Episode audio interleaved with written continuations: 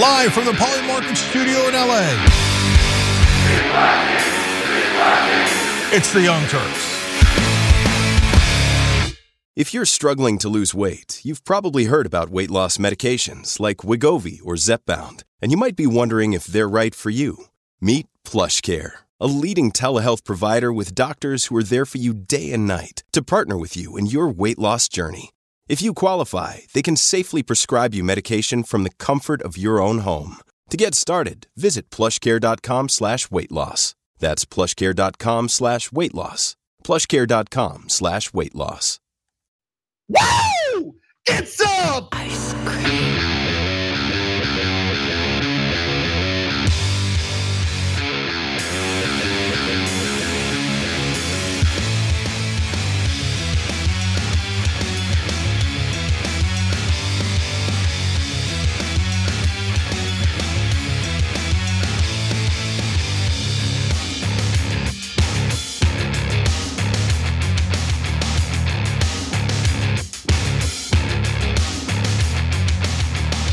Damn right it's Wednesday. Maybe my favorite day of the work week. I gotta be honest with you guys. Welcome. You're watching TYT. I'm your host, Ana Kasparian.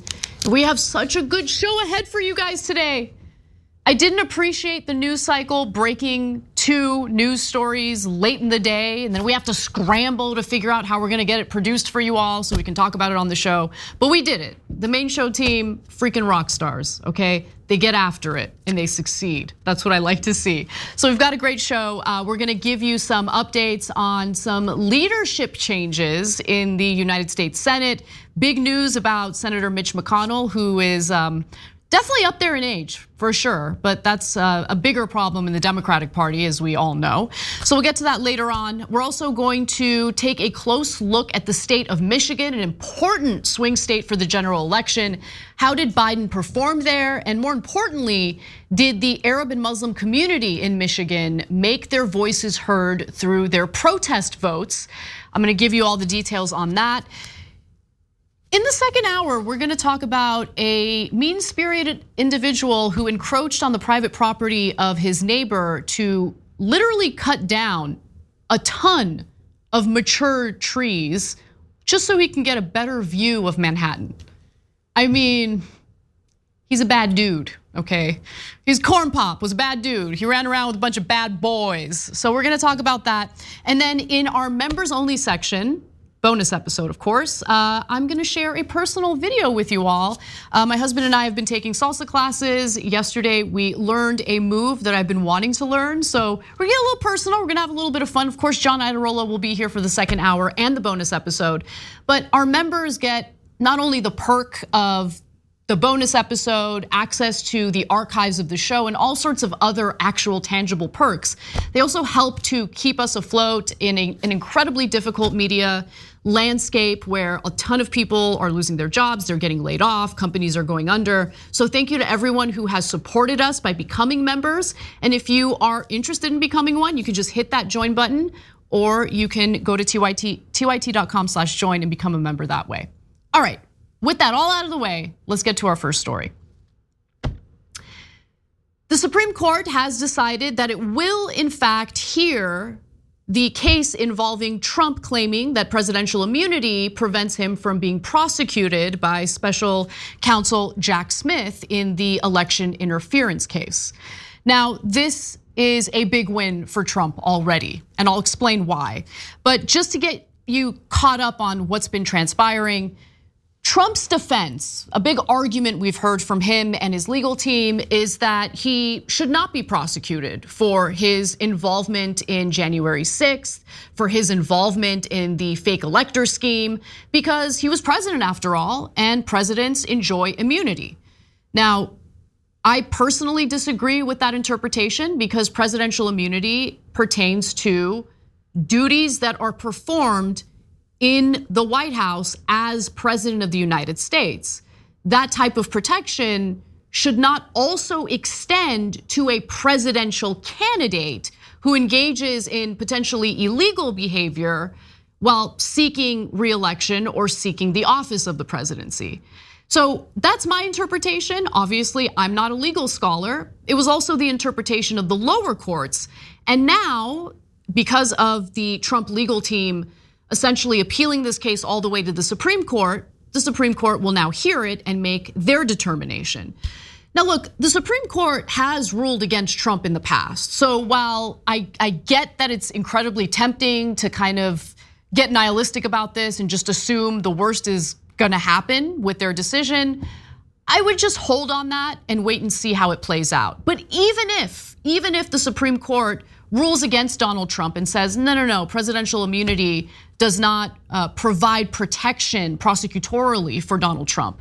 The fact of the matter is, this is already a major, major win for Trump. So, uh, number one, I should note that the court has agreed to expedite the case and hear arguments on the week of April 22nd. So, that's well before the presidential election. But keep in mind that now that the Supreme Court has decided to hear the case, that means that the trial is very, very likely going to be postponed even further. In fact, it might be postponed until after the election. And should Donald Trump win the general election and become president again, he's just going to pardon himself from the federal case. Remember, we're talking about the federal case, not the Georgia state case, which he would not be able to pardon himself from. But in this particular case, he would be since it is a federal trial. Now, with that said, uh, the decision is a significant win for Trump for at least two different reasons. He will now be able to argue for sweeping presidential immunity that, if granted, could undermine the bevy of legal challenges that he faces, and he will be able to push off a trial likely for several several weeks at least. At least. Now, had the justices rejected Trump's emergency request to pause the case, Special counsel Jack Smith would have been able to move more quickly, virtually guaranteeing that there would be a trial in the election interference case prior to the general election taking place. Now, uh, the court weirdly had waited two weeks before making their decision to hear this case.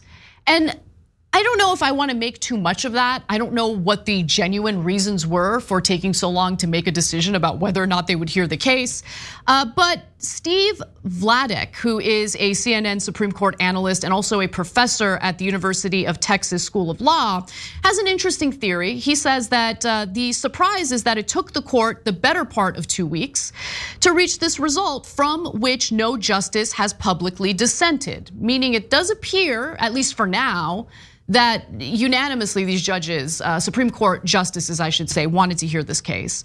Uh, the justices couldn't reach consensus on a way to resolve the matter without giving it full briefing and argument. So they're not going to rush this. Uh, they've decided to really hear Trump out on this. And so this is the way they intend to go forward. It's hard to read any tea leaves into whether that makes the court more likely to side with former President Trump when it finally resolves this immunity claim. But it certainly means that even in the worst case scenario for Trump, the January 6th prosecution will be delayed for at least another three to five months. That's a pretty big win for Trump, even if he ends up losing this case. And uh, Vladeck also says uh, that, you know, it, it did take two weeks. We don't really know why, but you know, ultimately it does appear that the Supreme Court and the justices within it felt that this was important enough to take up, rather than just simply upholding the decisions that did not grant Trump presidential immunity in the lower courts. Now, uh, again, the lower courts didn't side with Trump. There was a unanimous 57 page opinion um, from the DC Circuit earlier this month that rejected the immunity claims. Trump and Smith filed dueling briefs, uh, briefs for the Supreme Court or at the Supreme Court over whether the decision should be put on hold. And so Smith countered in his own filing on Valentine's Day, February 14th, that Trump wasn't close to meeting the standard required to pause proceedings. US District Judge Tanya Chutkan postponed the first trial date originally set for March 4th. Obviously, we uh, have that date coming up real soon, next week, uh, which appeals courts wrestled with Trump's claims, while appeals courts uh, wrestled with Trump's claims of immunity. Given the delays already, however, trial likely wouldn't begin until May at the very earliest. And that's assuming that the Supreme Court makes its decision about immunity immediately, quickly, after they hear um, the arguments. We'll see how it plays out, but I do agree with the analysis here that this is already a pretty big win for Trump. He has a genuine interest in delaying, delaying, delaying as much as humanly possible, especially as he's very likely looking at the polling coming out in regard to the general election, which unfortunately makes it very clear that Trump is likely going to beat Biden. And I'm not saying that based on one standout poll. I say that based on several polls now that show Trump leading Biden, both nationally and also in the swing states. Swing states are incredibly important to win in an electoral system where we rely on the electoral college. So things aren't really looking great for Biden to begin with. And for anyone who hopes that justice will be served in regard to Trump's, Trump's behavior with the election interference case, well, he might not suffer any consequences in the end if this case is delayed to the point where uh, he becomes president and the trial begins or should begin after he becomes president. You just dismiss it. And so we'll see, we'll see what happens. But that's the big update in regard to the election interference federal case.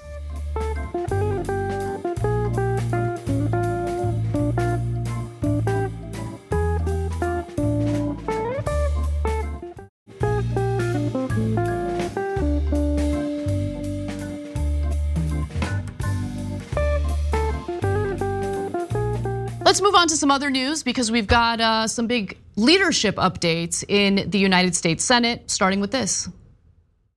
One of life's most underappreciated talents is to know when it's time to move on to life's next chapter. So I stand before you today, Mr. President, and my colleagues, to say this will be my last term as Republican leader of the Senate. I'm not going anywhere anytime soon. I mean, he's 82 years old. He's going to go somewhere pretty soon. But for now, he's going to remain in the United States Senate, even though, as you just heard from Senator Mitch McConnell, he is in fact stepping down from his leadership role within the Senate.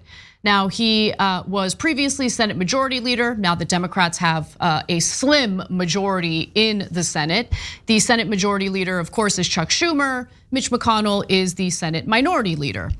But again, as you heard him say in that clip, he does not plan to resign before his term is up.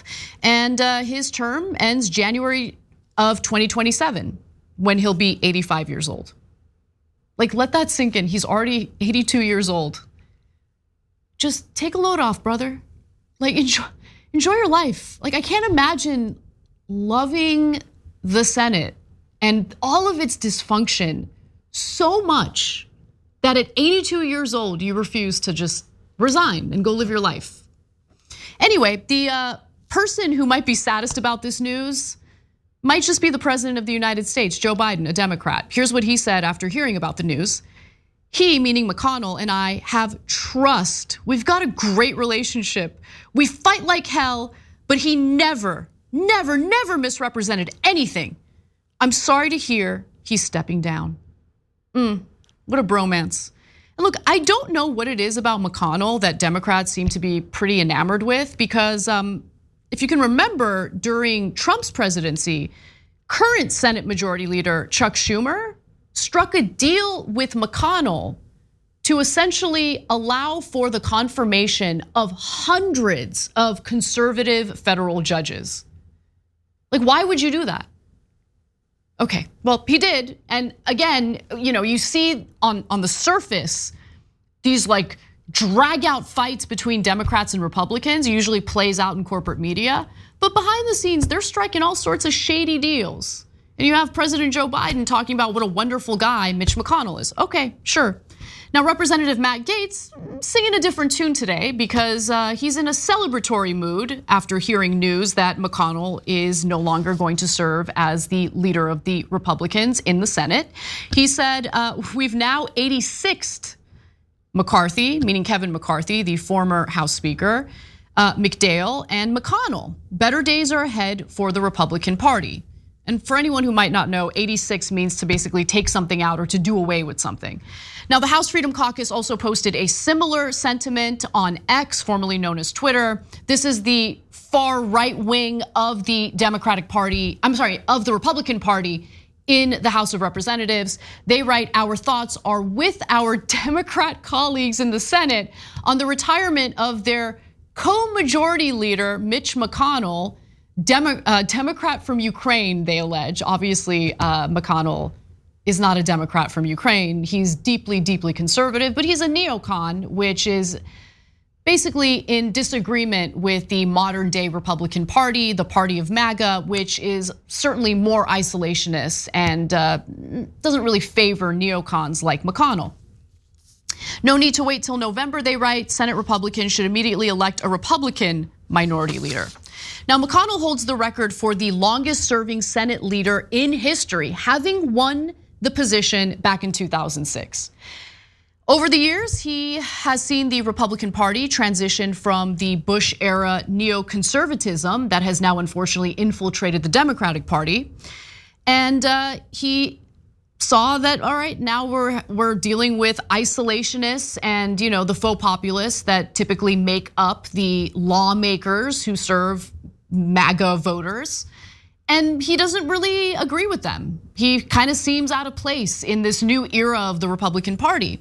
McConnell stated during his resignation speech, quote, "Believe me, I know the politics within my party at this particular moment in time. I have many faults. Misunderstanding politics is not one of them." And look, I'm going to be honest with you.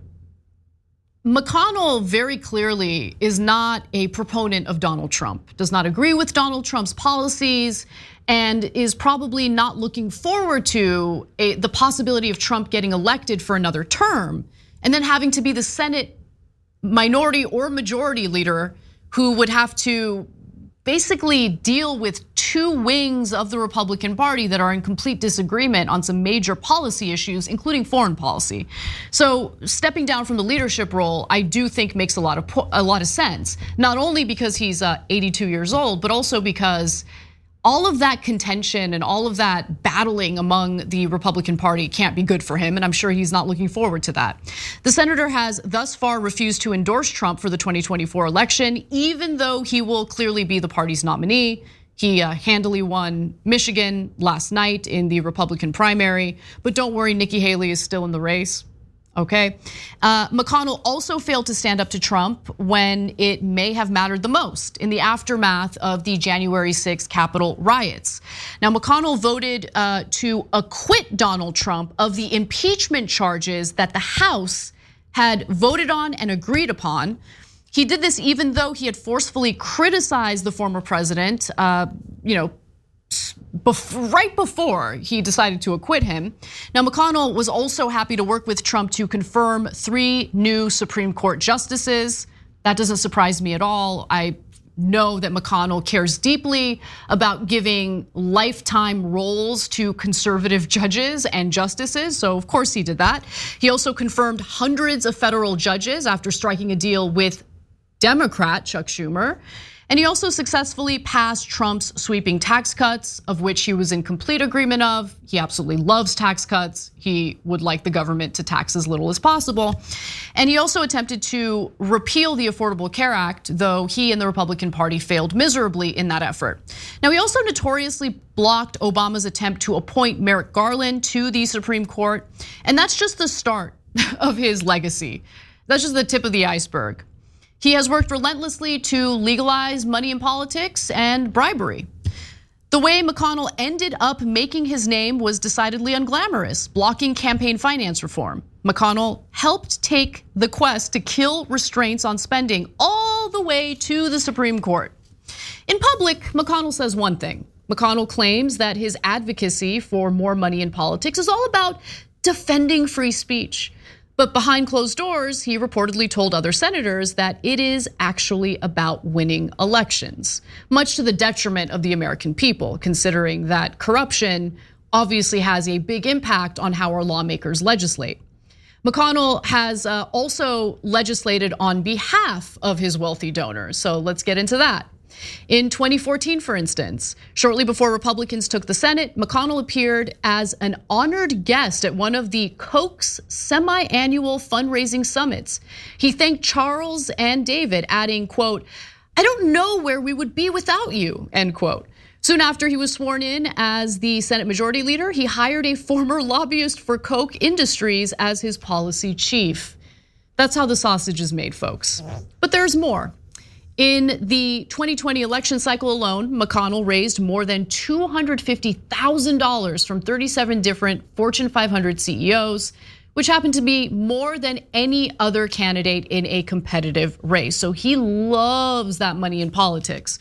And by the way, that same election cycle, in that same election cycle, less than 8% of donations to his campaign actually came from his home state. So, again, let this really sink in. This is how politics really works. And this is the way McConnell has wanted it to be. He fought tooth and nail to ensure that legalized bribery is part and parcel of the American political system. Now, Enough about the past. What lies in store for Senate Republicans? McConnell's planned exit will set up a tough fight to succeed him, likely among the so called three Johns Minority Whip John Thune, former Whip John Cornyn, and Republican Con Conference Chair John Barrasso. So I'm really curious to see how this is all going to play out because, as we saw in the House of Representatives in the battle for the speakership role, you have the two conflicting wings of the Republican Party going to battle. The Senate is a little more cordial I, have noticed that the Senate is definitely different from what you experience in the House of Representatives, where it's um, not really the place where you will likely see the kinds of knockdown, drag out fights that you saw in the House between people like, let's say, Representative Matt Gaetz and uh, Representative Max Miller, right? You don't see that kind of stuff really going down in the Senate. But we'll see. Uh, for instance, Senator Tom Cotton, who is close to McConnell, is considering running for a leadership position in the GOP amid the coming leadership shuffle and is being encouraged to look at a bid, said a person familiar with Cotton's thinking. So, look, one thing I know about politicians in general, and certainly of the Republican Party, is they love power. And so there will be a battle for that speakership role. I don't know if it's going to be as gruesome as it was in the House of Representatives. And by the way, that wasted a ton of time when these lawmakers should have been legislating and doing their jobs. But I do know that there's gonna be a battle of some sort. So I guess that's something we can look forward to. For now, though, we're gonna take a quick break. And when we come back, we've got more news for you, including, well, some updates on what happened in the primary elections in Michigan yesterday. And then later, I wanna talk about some dirty tricks that the state legislature in Alabama is playing in order to avoid any political consequences for destroying the reproductive rights of women, including their right to uh, have in vitro fertilization treatments in order to get pregnant insane. We've got that story and more. Don't miss it. We'll be right back. Read the polls. Read the polls, Jack.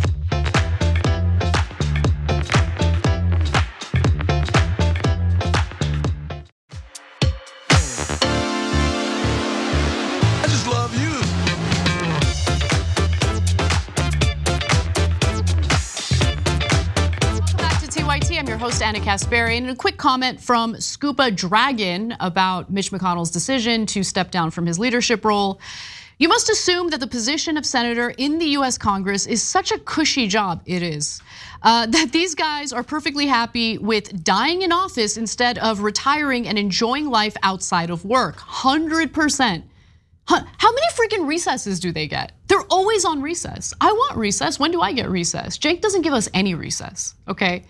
I mean, we get PTO, but you know, not as much as the Senate does or the House of Representatives. Um, but anyway, the rest of the comment is it's either supremely easy, immensely enriching, or highly lucrative, or all of the all of the above. I would go with supremely easy and highly lucrative. Remember, they're allowed to trade stocks based on insider information when anyone else, any normal civilian in the United States would get prosecuted to the full extent of the law and very likely would serve time in prison for doing so. In fact, there was a story this week about a man in Texas who had overheard his wife during her work meetings you know, she's working remotely, and apparently he was privy to some information that he then traded stocks on. They're prosecuting him because, of course, they are. This is like something that runs rampant in Congress, and there are no consequences for politicians. And by the way, it's indicative of what happens in both parties. It's Democrats and Republicans. It's just so sick. Anyway, let's uh, get to our next story because I did want to give you all an update on the Michigan primary, which I covered a little bit yesterday. But um, the protest vote among Arab Americans and Muslim Americans was uh, fascinating to say the least. And I do see a little bit of panic from Democratic pundits about what transpired yesterday in Michigan. So let's get to the details. Michigan voters, 100,000 of them, Michigan Democrats, sent a message to the Biden campaign. They said, We are not happy with you. That's a problem. And both of these candidates can lose to each other, and they're the only candidates potentially that could lose to each other. That's a problem for both of these campaigns, and it's why there's a lot of angst and hand wringing that's still going on within the parties. While President Joe Biden handily won Michigan's Democratic primary, I mean, there isn't much of a Democratic primary to begin with. Around 100,000 Arab and Muslim voters in the state chose to abandon the president and mark uncommitted on their ballots instead. Now, take a look at this chart of the Democratic primary results in the state. Biden did receive 81.1% of the vote and locked down 115 delegates, but he lost two delegates to uncommitted, which represented 13.3% of the vote. The protest vote was meant to send a strong message to Biden about their displeasure toward the president's support for Israel's brutal war in Gaza. But it wasn't just Arab American voters who made their views on Biden crystal clear. So did young voters. It was also the college counties, like around Ann Arbor, that you had high numbers of people voting uncommitted. What can President Biden do in terms of outreach to younger voters that he hasn't done already? I mean, he's already forgiven all the student debt that he can. He's already showing up on Seth Meyers and TikTok. How does he reach the younger crowd? He's he went on Seth Meyers' show, and he's on TikTok. What's wrong with these young people? Look, it's hilarious how befuddled the CNN host is here. But what about Biden's means tested student debt relief? These voters are clearly in, look, these voters are pretty clear in what they want from Biden, and they have been for months. So, how about you listen to them? How about some accountability for the far right government of Israel, which openly states its desire for ethnic cleansing in Gaza? Those who casted protest votes yesterday want a permanent ceasefire. They want the president to stop sending bombs to Israel at the very least. But the president is clearly willing to commit political suicide just to demonstrate his unwavering devotion to Benjamin Netanyahu, a man Biden doesn't even like and has accused of engaging in indiscriminate bombing in Gaza. So CNN is either playing dumb or they're so out of touch that they'll routinely humiliate themselves on national television with their brain dead analysis. Yes, student debt relief is a good thing that Biden has accomplished, with a ton of caveats, by the way.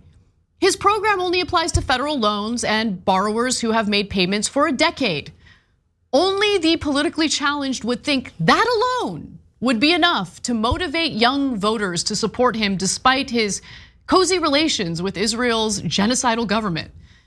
Even when smart people lay out the dynamics of this battle to CNN hosts, they get shut down. Nina Turner experienced that last night while talking to Anderson Cooper. While this president was in an ice cream shop saying, I think there's gonna be a ceasefire, 30,000 people have been slaughtered. People are living in famine. They can't get medical care. So it can't come soon enough for them. And that was really the weight that I picked up on when I was in Dearborn. So we get to be comfortable and talk about this like these people are widgets when they are in fact suffering. And I am young enough to remember, colleagues, when Congresswoman Rashida Tlaib and also Congresswoman Cori Bush called for a ceasefire very early on, they were called abhorrent. Now, fast forward to all of these bodies laying in the wake and people who are living through this every single day. So I, I do there, by the way, there's also been slaughter in, in Israel. I was going to well. say, so, yeah. so there, there's, yeah, no, there's a lot of pain on both sides. No, so I'm not. Really I'm need not. a lecture on the problem, no, but I'm talking about yeah. the the politics of this tonight. Anderson Cooper doesn't need a lecture, okay? So, how about you tell us why voters are upset with Biden without explaining why voters are upset with Biden?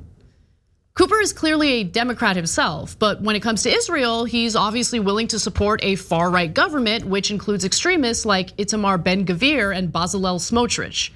That contradiction is apparently embarrassing for him because he later tried to shut Turner down when she accurately described the political makeup of Israel's parliament to you would be a victory, as somebody was calling yeah. for this uncommitted vote, what to you would be a victory tonight on, to get that message across? I'm not denying that pain.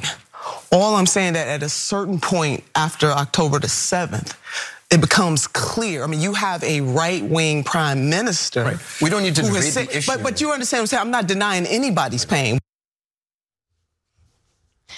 How does one expect to provide political analysis to their audience when they themselves seem completely disinterested in the truth or lack the intellectual curiosity necessary to do their job adequately? Cooper should consider those questions. But anyway, let's move off this media critique and get back to the election. Now, if Biden can't secure votes from the Arab and Muslim community in addition to young voters in Michigan, he's very likely going to lose the state in the general election. And if he loses the state, it's very likely he's going to lose the general election in November. Remember, several polls show Biden trailing Trump in every single swing state at the moment. He won Michigan in 2020 by a little more than 150,000 votes. But more than 100,000 people who typically would have voted for him actually voted against him in this primary. Just take a look at what happened in Dearborn alone yesterday. These are the unofficial results from the city of Dearborn, but on city letterhead, this is what Joe Biden received. Again, forgive me, 1,141 votes. Dean Phillips, 54 votes.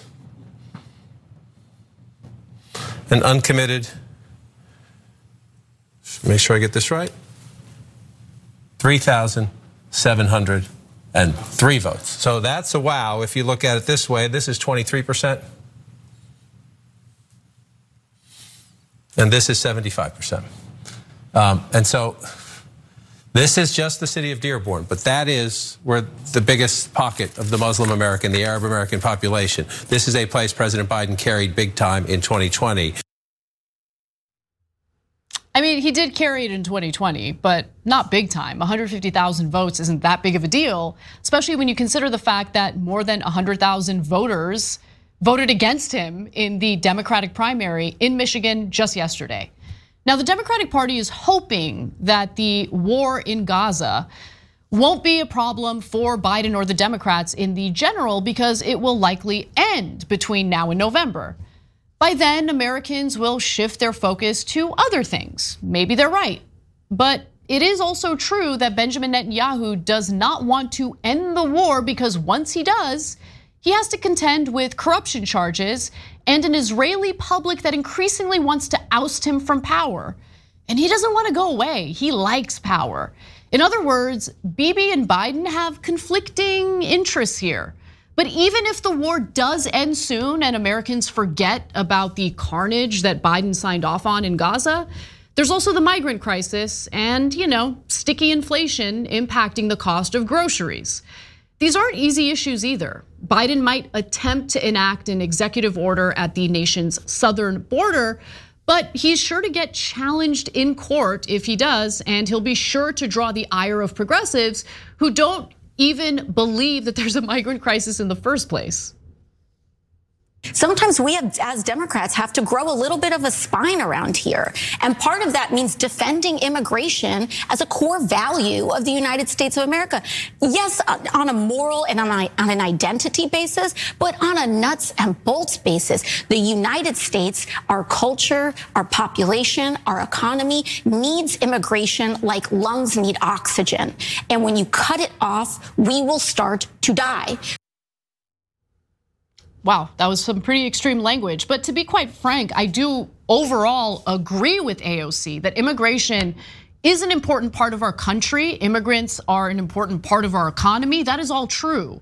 But it's also true that there is a lack of control at our southern border, and that major cities, including New York City, has been completely overwhelmed with migrants who need to be sheltered. And the federal government has failed to provide the resources necessary to these cities for them to respond to the crisis adequately. And look, I mean, just yesterday, just yesterday, Gallup released its latest poll showing that illegal immigration is the top concern among American voters.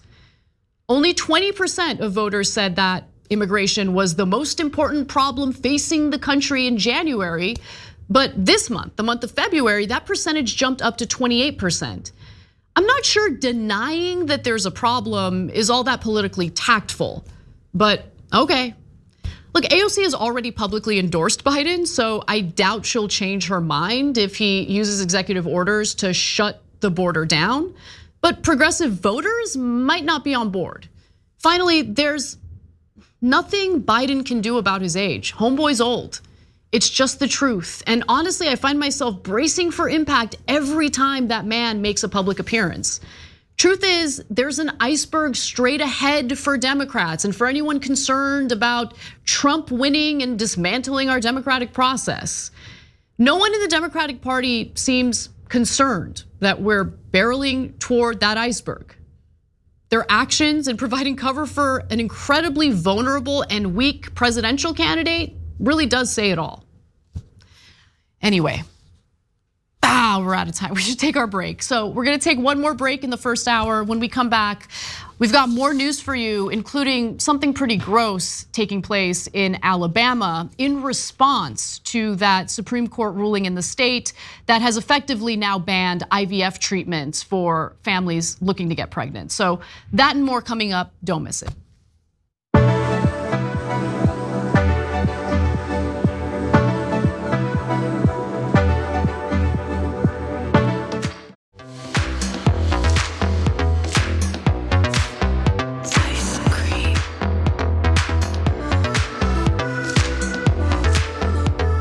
Welcome back to the show, everyone. Just want to read a few more comments real quick um, so we don't forget about them since they have to do with stories I just covered. Uh, let's go to Peter Hamby uh, with the super chat. I think this is a poem. The chase on Hunter, tables turn on accusers, they become hunted. Oof, I think that might be my favorite one, Hamby. Uh, the second poem, Life Hands You Lemon, bad news paid from its network, lemonade is made. I like that one too, but I think I like the first one more. It's like a celebratory poem. Uh, Frank Rockefeller uh, says that the president is the third branch of government in a democratic republic under the US Constitution, quite clear actually for immunity. It is if the president's actions were taken in the service of the presidency, but his actions were taken in the service of Donald Trump in his campaign as a candidate. So there's a difference there which will get adjudicated in the Supreme Court. We'll see what the uh, Supreme Court decides. Sticky Soul says they should hear Trump's case right into the trash can. On a better topic, can't wait to see some snazzy moves from the Caslow household. Caspez, please. But Caslow sounds good too. Sounds good too. Uh, Rick Bungle says, Cenk, I consider you one of the, oh, he's not here, so we're just not gonna read that. I'm kidding, I'm kidding, I'll read it. Cenk, I consider you one of the greatest men that has ever lived. You have brought millions to the progressive movement. Thank you for all your work. I wish he was here to hear that. Uh, I know he would appreciate it, so I'll relay the message to Cenk. For now, though, let's get to Alabama for some updates on, um, well, the bad behavior taking place there with their state legislature. I just came back from Alabama. I talked to one woman. She's on her last embryo transfer. It was scheduled for tomorrow. And now she has to start all over. Is that acceptable Yeah. to you? Well, not really. No, I want everybody, if they want kids, if they can't have it, uh, and that's the only way they can have it, I want them to be able to use that. So is this the wrong move by the Alabama Supreme, Supreme Court? Court. That panicky lawmaker you just witnessed is Republican Senator Tommy Tuberville from Alabama. And I say panicky, it is subtle, because the Supreme Court in his state carried out a theology ridden ruling that effectively banned in vitro fertilization because the court thinks an embryo in a petri dish is the same thing as a viable baby outside the womb. The court said embryos, whether they're within or out of a uterus, are children and would be protected under Alabama's Wrongful Death of a Minor Act. The court, in its majority opinion, nodded to a 2018 amendment to the Alabama Constitution, which provides protections for the rights of the unborn child, including the right to life.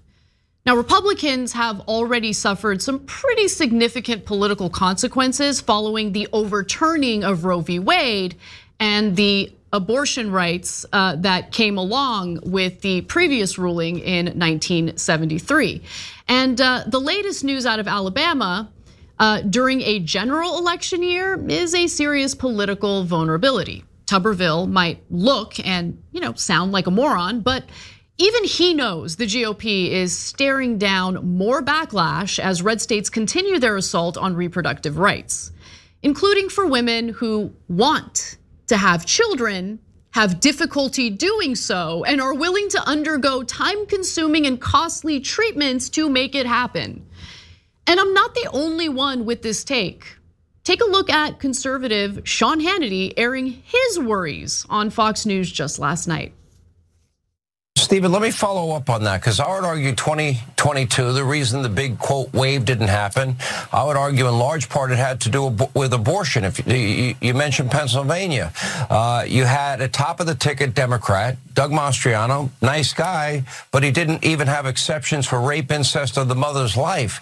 Uh, he lost by what 15, 16 points, and I think this is a, a cautionary tale for every Republican. You see the reaction of the left in this country on the issue of the of IVF, in vitro fertilization, the Alabama court decision, and and clearly Republicans better message that. In New York District 3, almost every ad was about abortion. Great job with that panel, Hannity. Real lookers you've got there. And look, even Voldemort himself is aware of the reality of the political liability of basically attacking women's reproductive rights. Let's watch him cry about it on Fox.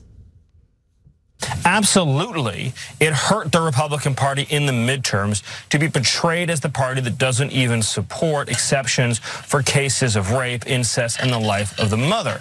It is also true that Democrats have mastered the art form of hammering that message to a specific demographic of female voters aggressively, relentlessly, with hundreds of millions of dollars in spend, and then sending workers, union workers to their house, sending teachers unions to their house, sending canvassers to their house to collect that mail-in ballot. And it's the combination of that hyper-focused messaging on specific issues to specific subsets of voters with the ballot harvesting operation that made them so effective in 2022.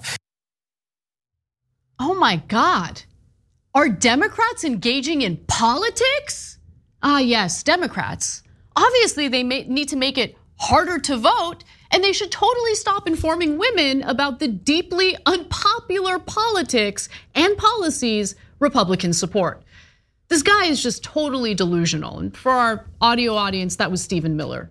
It wasn't literally Voldemort, although he kind of looks like him. Following Alabama's Supreme Court decision, Donald Trump released a statement distancing himself from the terrible policies that were made possible by the three conservative justices he nominated to the United States Supreme Court, who, of course, overturned abortion rights through the reversal of Roe, which led the way for state legislators, by the way, to do the harm that we're seeing in Alabama.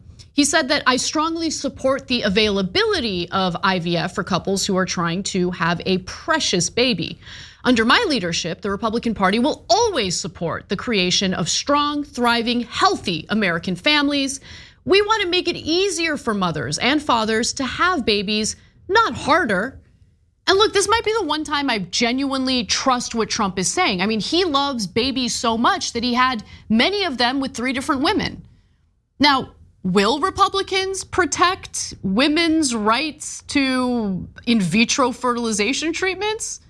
To find out, let's get back to Tuberville and what he claims is happening in his state of Alabama. The state's getting ready to pass a law in Alabama that it's going to be okay. They're going to pass it that it's that it's uh, it's going to be positive. So why? But still, there are women that are left in the balance. I just came back from Alabama. I talked to one woman. She's on her last embryo transfer. It was scheduled for tomorrow, Yeah. and now she has to start all over. Is that acceptable Yeah. to you? Well, not really. No, I want everybody, if they want kids, if they can't have it, uh, and that's the only way they can have it, I want them to be able to use that. So is this the wrong move by the Alabama Supreme, Supreme Court? Court. Yes. And that's the reason the state legislature is going to go back and pass a law where it's, it's legal. So to be clear, you believe it's the wrong move? Wrong move by the Supreme Court, Yes. yes. It's true that Alabama's legislature is looking to pass a bill that would protect IVF treatments for women, but there are major politically motivated caveats in how they want to carry it out, which we will dive into in just a moment. But first, let's actually get into the language of their proposals. Introduced by Republican State Senator Tim Melson, Senate Bill 159 would provide civil and criminal immunity to persons providing goods and services related to in vitro fertilization, except acts of omission that are intentional and not arising from or related to IVF services. Hours after the Senate bill's introduction, the House in Alabama introduced its own bill aiming to safeguard IVF providers. Sponsored by Republican Terry Collins, House Bill 237, mirroring SB 159, would provide civil and criminal immunity to persons providing goods and services related to in vitro fertilization, except acts of omission that are intentional and not arising from or related to IVF services. But the Senate bill doesn't address when exactly an embryo should be considered an unborn child, which is a major problem and something that needs to be cleared up through the law. And to top that off, both bills would only offer temporary protections for IVF treatments until the elections are over. Mm. HB 237 is retroactive and would automatically repeal on June 1st, 2025, while SB 159 would automatically repeal on April 1st, 2025. Additionally, Alabama's Democratic legislators had already proposed a bill of their own last week which Republicans in the state had largely ignored before putting out proposals of their own, which again would expire after the elections are over. House Democrats introduced House Bill 225 that would declare any fertilized human egg or human embryo that exists outside of a human uterus as not considered an unborn child or human being for any purposes under state law. In other words, the language of the Democratic proposal is clearly stronger in protecting IVF treatments in the state indefinitely, while Republicans want their policy to expire in 2025 after the elections are over. What makes this so sick is how little the lives of Americans matter to the very people who are supposed to be looking out for them and serving them as public servants. They make calculations and policy decisions that have, in some cases, devastating impacts on people's lives solely based on their self interest. They want power, so they'll pull a disgusting stunt that, again, temporarily legalizes IVF just so they can collect enough votes from unwitting Americans who might not know that these protections will, in fact, expire next year. Congress has an insanely low approval rating because None of these people are at all concerned with actually serving the American people. They just seek to serve themselves, and they'll stop at nothing to maintain their power.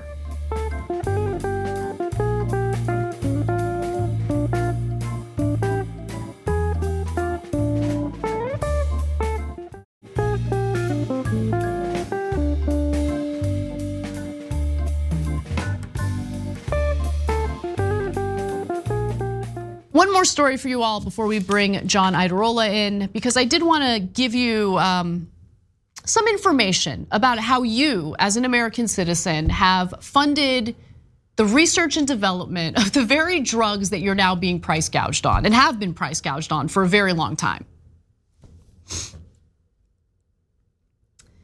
Life saving medications are prohibitively expensive for far too many Americans. Further compounding that problem is the fact that while patients in the US get price gouged by pharmaceutical companies, they're also using tax money to develop those same pharmaceutical drugs.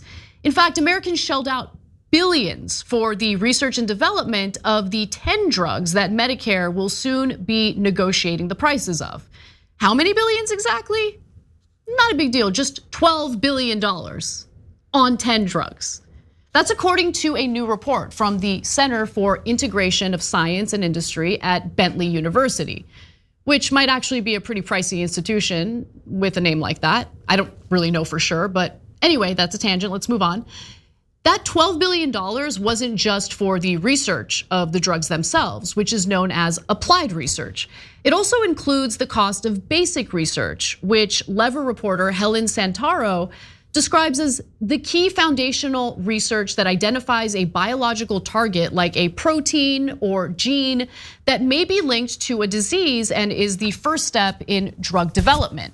Researchers examined 28 significant medicines approved by the US Food and Drug Administration between 1985 and 2009 and found that 80% of them could be traced back to basic research that sought to understand a biological process or disease. And I want to just really quickly reiterate again that basic science, that basic research is research that the US taxpayer funded along with the research and development of specific pharmaceutical drugs.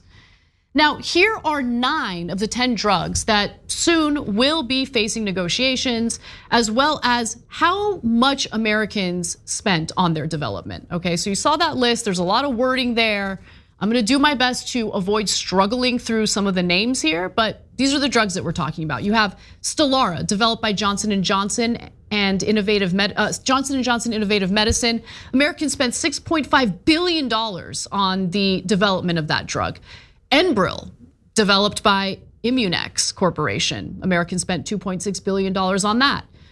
Entresto, developed by Novartis, $901 million on the research and development of that and the basic science needed to uh, develop that drug. Eliquis, developed by Bristol Myers Squibb and Pfizer, $791 million. Xarelto, developed by Bayer and Johnson & Johnson Innovative Medicine, $764 million. Then you have Imbruvica, developed by Johnson & Johnson Innovative Medicine and Pharma and uh. Uh, they spent, we've spent uh, $566 million. And the list goes on and on. I'm gonna pause so you can read the rest of that graphic uh, so I don't have to do it on your behalf because I'm pretty sure you know how to read. But you see the numbers there and they're jarring. $437 million, $434 million, $228 million. In other words, these pharmaceutical companies would fail to develop the very drugs that they profit from if it weren't for the research and development that we as American taxpayers have been providing them with okay? The money and the funds and the resource, resources they need. Now, the 10th drug is called Novolog, and it treats type 1 and type 2 diabetes. It was not included on the list because basic research on insulin occurred many, many years ago. So it's not known just how much the government spent on it. But if you thought those numbers were infuriating, get a load of this. In 2022 alone, the 10 medicines netted their manufacturers more than $70 billion in total revenue, according to a lever analysis. Now, the $7 billion in revenue is not their net profit. It's important to keep that in mind, but it doesn't matter. These drugs have made them $70 billion. So the medicines also put tremendous strain on both Medicare patients and the Medicare system itself. In 2022, Medicare patients spent $3.4 billion out of pocket on these medications, a number that increased by 116% over a four year span. Total Medicare spending to pay for enrollees' use of these vital drugs more than doubled from about $20 billion in 2018 to $50.5 billion in 2023.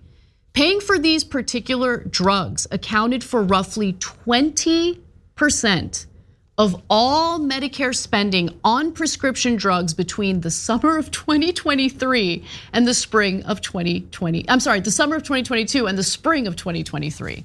So over that one year span. Now, the average annual out of pocket cost for Stelara, an injectable drug that treats autoimmune conditions, rose the most from just a measly $709 per enrollee to a whopping $2,058. By the way, both figures are outrageous. A 2019 report found that the regular price of Stelara was $16,600 per dose in the United States compared to $2,900 per dose in the United Kingdom, where they're free to negotiate their drug prices. We're not allowed to do that here in the United States. Stelara received by far the most taxpayer funding for its research. This story helps to explain why so many Americans struggle with getting proper medical care.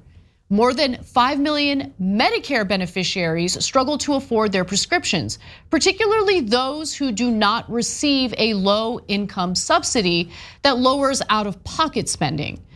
Racial income disparities also play a role here because Black and Latino enrollees report affordability problems at 1.5 to 2 times the rate of their white counterparts.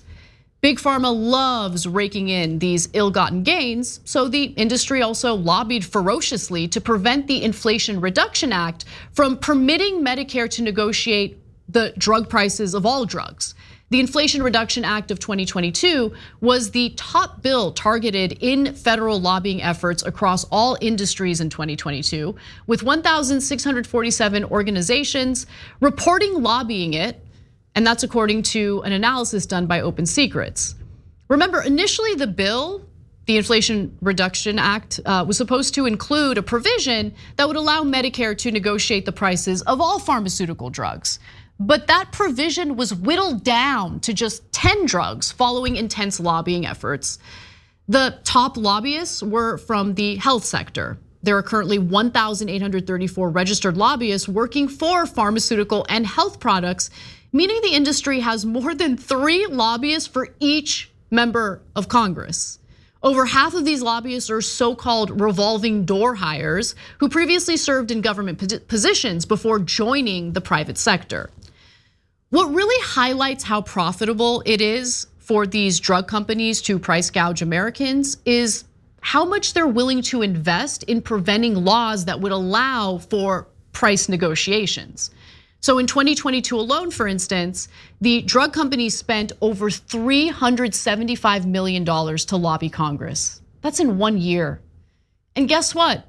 That's actually chump change when you consider their profits.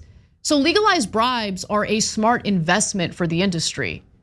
Pharmaceutical companies also get a staggering return on their investments. Between 2012 and 2021, the 14 largest publicly traded pharmaceutical companies spent $747 billion on stock buybacks and dividends for their shareholders, substantially more than the $660 billion they spent on research and development. Well, I mean, they don't really spend as much as the American people do on the research and development of those very drugs that they then price gouge us on. If that's not injustice, I don't know what is. We got to take a break. When we come back, John Iadarola will join me for the second hour of the show. We've got updates on the efforts to go after the Biden family. It's been falling flat. It's fun to watch. So we'll get to that and more in the second hour. Don't miss it.